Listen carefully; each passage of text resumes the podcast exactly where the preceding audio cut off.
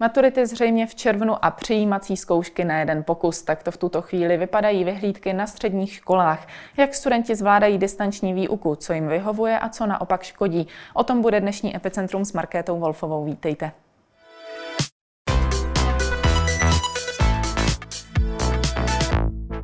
Téměř čtvrtina studentů není během distanční výuky vůbec v přímém kontaktu se svým vyučujícím. Další čtvrtina zase pouze nepravidelně. To, jak se k online výuce staví studenti, zjišťoval průzkum společnosti Education.cz ve spolupráci s Českou středoškolskou unii. Ve studiu vítám zakladatele společnosti Tomáše Jízdného. Dobrý den. Dobrý den.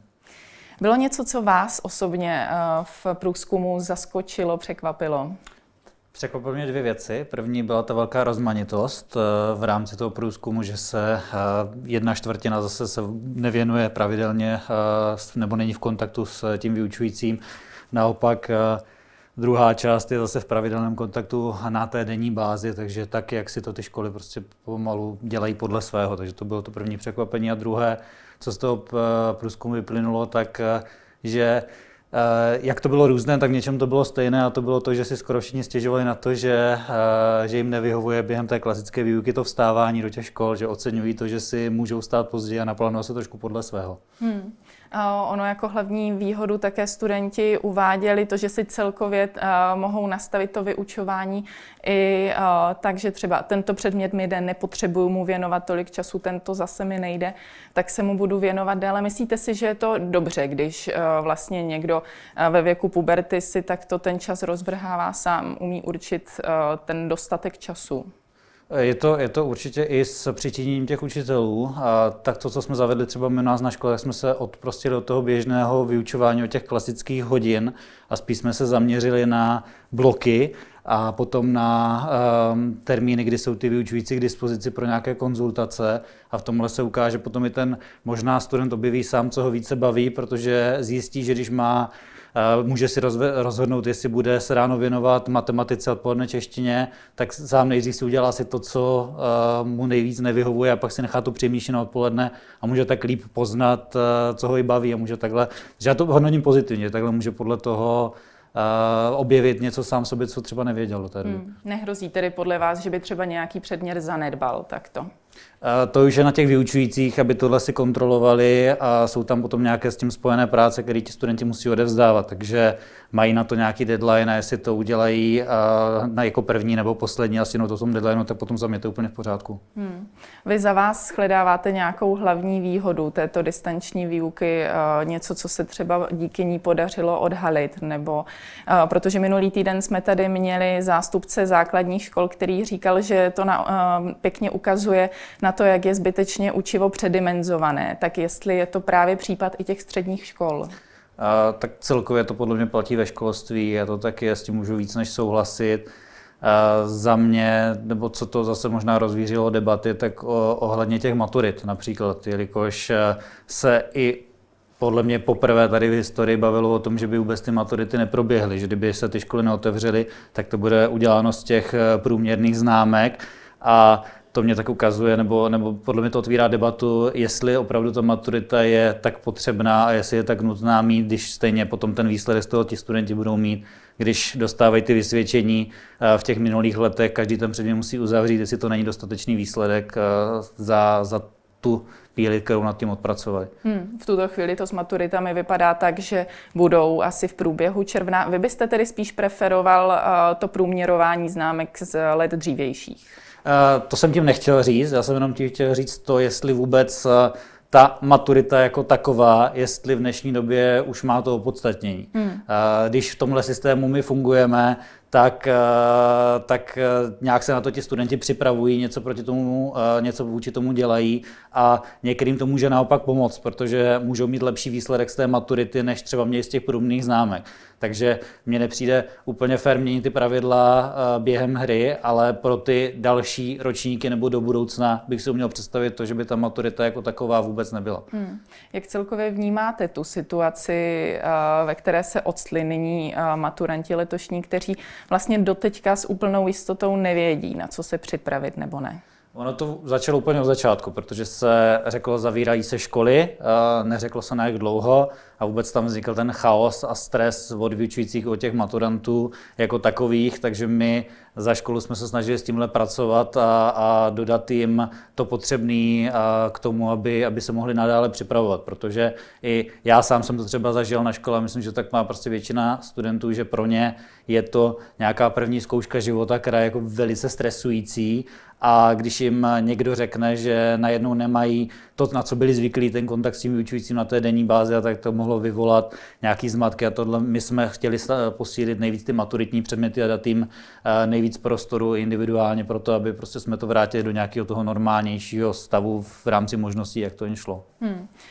Ozdívali se totiž hlasy studentů třeba, kteří si mysleli, že tedy bude uzavřeno na základě těch předchozích známek. A teďka jsou trošku ve stresu, protože vidí, že zřejmě k těm maturitám dojde. Berete to, že tu situaci nějakým způsobem podcenili? My všem, když budu mluvit za tu naši školu, tak tam všem jsme říkali, ať s těmi maturitami počítají, ať se na to připravují. A hmm. tohle byl asi ten správný postup, protože pokud si někdo na to udělal názor, že ty maturity nebudou, on nikdo to v té době nevěděl, možná ani teď se neví 100%, jestli budou nebo nebudou, takže Nechce se mi tady hodnotit, jestli někdo podcenil nebo nepodcenil, ale my apelujeme na naše maturanty, aby se pravidelně stále připravovali na to, že ty maturity můžou být, respektive se plánuje, že budou. Hmm. Zároveň jsem v úvodu zmiňovala i přijímací zkoušky na střední školy, které zřejmě proběhnou jednokolově. Myslíte, že to někoho znevýhodní? Eh, zase z toho našeho příkladu bude to, když si podáváte tu přihlášku, tak tam si vlastně vyplňujete eh, tu první vaši variantu a, a potom tu druhou variantu. Když se dostanete na tu vaši první variantu, tak to nikoho nevznevýhodní, protože tam to, co on očekával, nebo tam, kam se chtěl hlásit, tam je. Pro ty, co se nedostanou na tu první variantu, půjdou na tu druhou, tak my třeba naše, eh, naše přijímací zkoušky budeme dělat i v tom druhém kole, ty, ty, ty školní, ne, ne ty státní. Ty státní ostatní budeme brát z těch výsledků toho hmm. prvního kola, takže uh, budeme s tím nějak umět pracovat. Myslím si, že by zase v tom globálu to nemělo být znevýhodnění, ale můžou se najít určitě případy, kterým to zase nebude vyhovovat, protože se jim to nemuselo na ten první pokus povést, to druhý mohlo být lepší, ale, ale jsme tady v tomhle nějakém stavu, takže to prostě obnáší určitý omezení a zase ta míra rizika znova brát ty děti do, do školy na nějaký druhý kola versus to, že to neudělají, tak radši pojďme řešit ty minoritnější případy a ty s tím možná spojené problémy, než, než vystavovat tu masu těch dětí, studentů tomu riziku. Hmm. Když se ještě vrátíme k tomu průzkumu, jak vlastně děti zvládají to distanční studium, hodně z nich zvolilo, vlastně více než polovina, že nejtěžší předmět je takto distanční matematika, což je všeobecně voleno studenty, ať už jsou ve škole nebo ne. Myslíte, že tady funguje přímá úměra, že to, co je pro děti náročné ve škole, tak je i tou distanční formou stejně? Každý student je individuální, takže se na to nedá úplně takhle asi jednoduše odpovědět. Eh, z toho průzkumu to takto vyplývá a ono to i, i že tam byl ještě potom jeden ten graf, který vlastně byl, eh, byl o tom, kde, kolik, eh, kde vlastně ti studenti nejvíc potřebují, nebo v jakých předmětech si umí představit to samostudium a v jakých předmětech nejvíc potřebují právě tu roli toho učitele a to se ukázalo tou matikou. Hmm. A je to i o tom, že to se nedá tak jednoduše někde najít, ta problematika je složitější, ale myslím si, že zrovna v matematice jsou tady už i zajímavé softwarové řešení, které který hodně těm studentům pomáhají, takže se i u nás tímhle pracujeme, že se to snažíme doplnit o, o to, samostudium tou formou, že tam je už nějaké vysvětlení v rámci toho softwarového řešení, případně potom jsou ty konzultace jako takový, ale u té matiky ano, na to osobní, když se ten student prostě může přihlásit na něco se zeptat ve chvíli, kdy to probírá, tak je to, je to zřejmě lepší. Hmm. Vyplývá z toho tedy to, že e, ti, kteří té matematice nerozumí tak dobře jako jiní, tak jsou v tuto chvíli ve větší nevýhodě? V té třídě máte průměru nějakých 25 až 30 žáků. Většina z nich eh, jede s tou látkou nebo je napřed a pak máte ty, kteří jsou i tak pozadu nebo prostě to nějakým způsobem dohánějí. Takže pro tuto skupinu eh, ti lepší eh, to nebudou tolik potřebovat ty konzultace a využívat je, jak ti co jim ta matematika tak nejde a pro ty to zase nemusí být nevýhodou, protože ten učitel na ně teď má i více času věnovat se jim individuálně, protože my se snažíme dělat i jeden na jednoho. Ty, ty konzultace ve chvíli vždycky ten učitel se s tou třídou spojí, má, má něco hromadně a potom se baví a řeší ten individuálnější problém. Takže se snažíme toto minimalizovat, ale tam to není úplně o té roli učitel-student, ale samozřejmě i velkou výhodou spolužák, který, když s ním sedím v lavici nebo něco se zeptám přestávce v nějaké volné hodině, tak ten může poradit. Toto je nějaký stěžení, protože když si individuálně plánují ti studenti to svoje studium,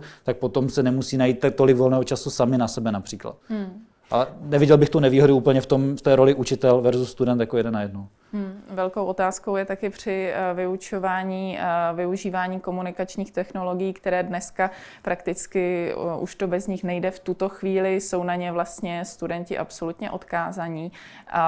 Jak vy vidíte tu zdravou míru toho, aby vlastně to dítě u toho počítače trávilo v tuto chvíli nějaký zdravý čas? Je to zase o tom, že si to ten student musí do jisté míry nastavit sám, protože někomu delší doba nemusí vadit, někdo potřebuje pauzu, jít na čerstvý vzduch, trošku si to vyvětrat, pak se tomu vrátit. Takže zase my u nás se snažíme dávat to s nějakýma termínama, tak aby to nebylo za hodinu to odevzdejte. Máte na to tenhle čas, využijte ho, jsme vám k dispozici pro tu konzultaci, pojďme prostě to když bude nějaká komplikace prodiskutovat, pojďme se bavit, tak aby tak aby teď v téhle době bylo nejdůležitější a stále myslím si, že je eliminovat tu míru stresu, která je jako těch učitelů samotných, protože nesmíme zapomínat na to, že oni mají většině svoje vlastní děti, kterým se musí věnovat. A můžou jim mít na tom prvním stupni, kde to je ještě o to víc náročnější, do toho se věnují těm svým studentům a do toho sami ti studenti můžou mít zase svoje s tím spojené nějaké komplikace. Takže tady ta míra stresu a, a brát to všechno prostě v pohodě a v klidu je, je prostě podle mě strašně důležitá. Hmm. Z toho, jak to říkáte, eh, vypadá to, že nějaké větší komplikace eh, tato distanční výuka nepřinesla. Máte třeba nějaké obavy z toho, až tedy ti studenti klasicky nastoupí do školy, jestli tam vznikne nějaký sklus, něco, co bude potřeba dohnat nebo ne? My jsme měli obrovskou výhodu toho, že jsme začali ty technologie řešit dřív a ve velké míře implementovat eh, před tímto stavem. Takže od září už na to měli všichni naši studenti, studenti v prvním ročníku, všichni automaticky, když nastoupí, dostávají uh, svoje vlastní zařízení, tablet, na kterém pracují, My, takže myslím, jsou ale zvyklí. Ale já jsem na to chtěl odpovědět, ano, abych uměl, takže tady to, že říkáme, že my s tím nemáme takový problém, tak je vázáno z této věci v rámci škol ostatních, to vyplývá i z toho průzkumu. Pokud jsou tady uh, školy, které nekomunikují s těmi studenty, tak to potom může mít nějaké dopady a problémy, protože tu výuku budou muset nějakým způsobem dohánět potom v, v těch následujících měsících po otevření těch škol. Dovedete si představit, že je to dohnatelné v takovém případě? Záleží, co bylo zanedbáno. Pokud úplně všechno, tak to může být velká komplikace, ale věřím tomu, že uh, i, i z toho průzkumu ti, co třeba nekomunikují, tak je to o tom, že se jim naposílají ty materiály, protože i my máme studenty, kteří mají velký problém s připojením na internet, uh, protože v rámci situace odjeli někam na chatu, kde můžou takhle pobývat a tam uh, umí odesílat dokumenty, ale neumí třeba být na tom videokolu takhle pravidelně, takže s nimi prostě to řešíme taky individuálně. Jsou to, jsou to prostě jednotky případů. Hmm. Za vás tedy nějaká hlavní nevýhoda z celé té situace, do jaké se studenti nyní dostali, je jaká? Tou hlavní nevýhodou je, a to platí zase úplně napříč e, vším, je, je to, jak jsme do toho rychle skočili, že se na to nikdo nepřipravil, že se s tím musel naučit žít a to si nese sebou ty, ty porodní bolesti prostě tohohle typu. Hmm, myslíte si, že do budoucna by se podobné situace mohly častěji opakovat? Hmm jako, mohl, už je se toto může opakovat, ale myslím si, že už to pro nás nebude taková, a, takový problém nebo něco, že už s tím budeme mít tu znalost a už na to budeme umět adekvátně zareagovat.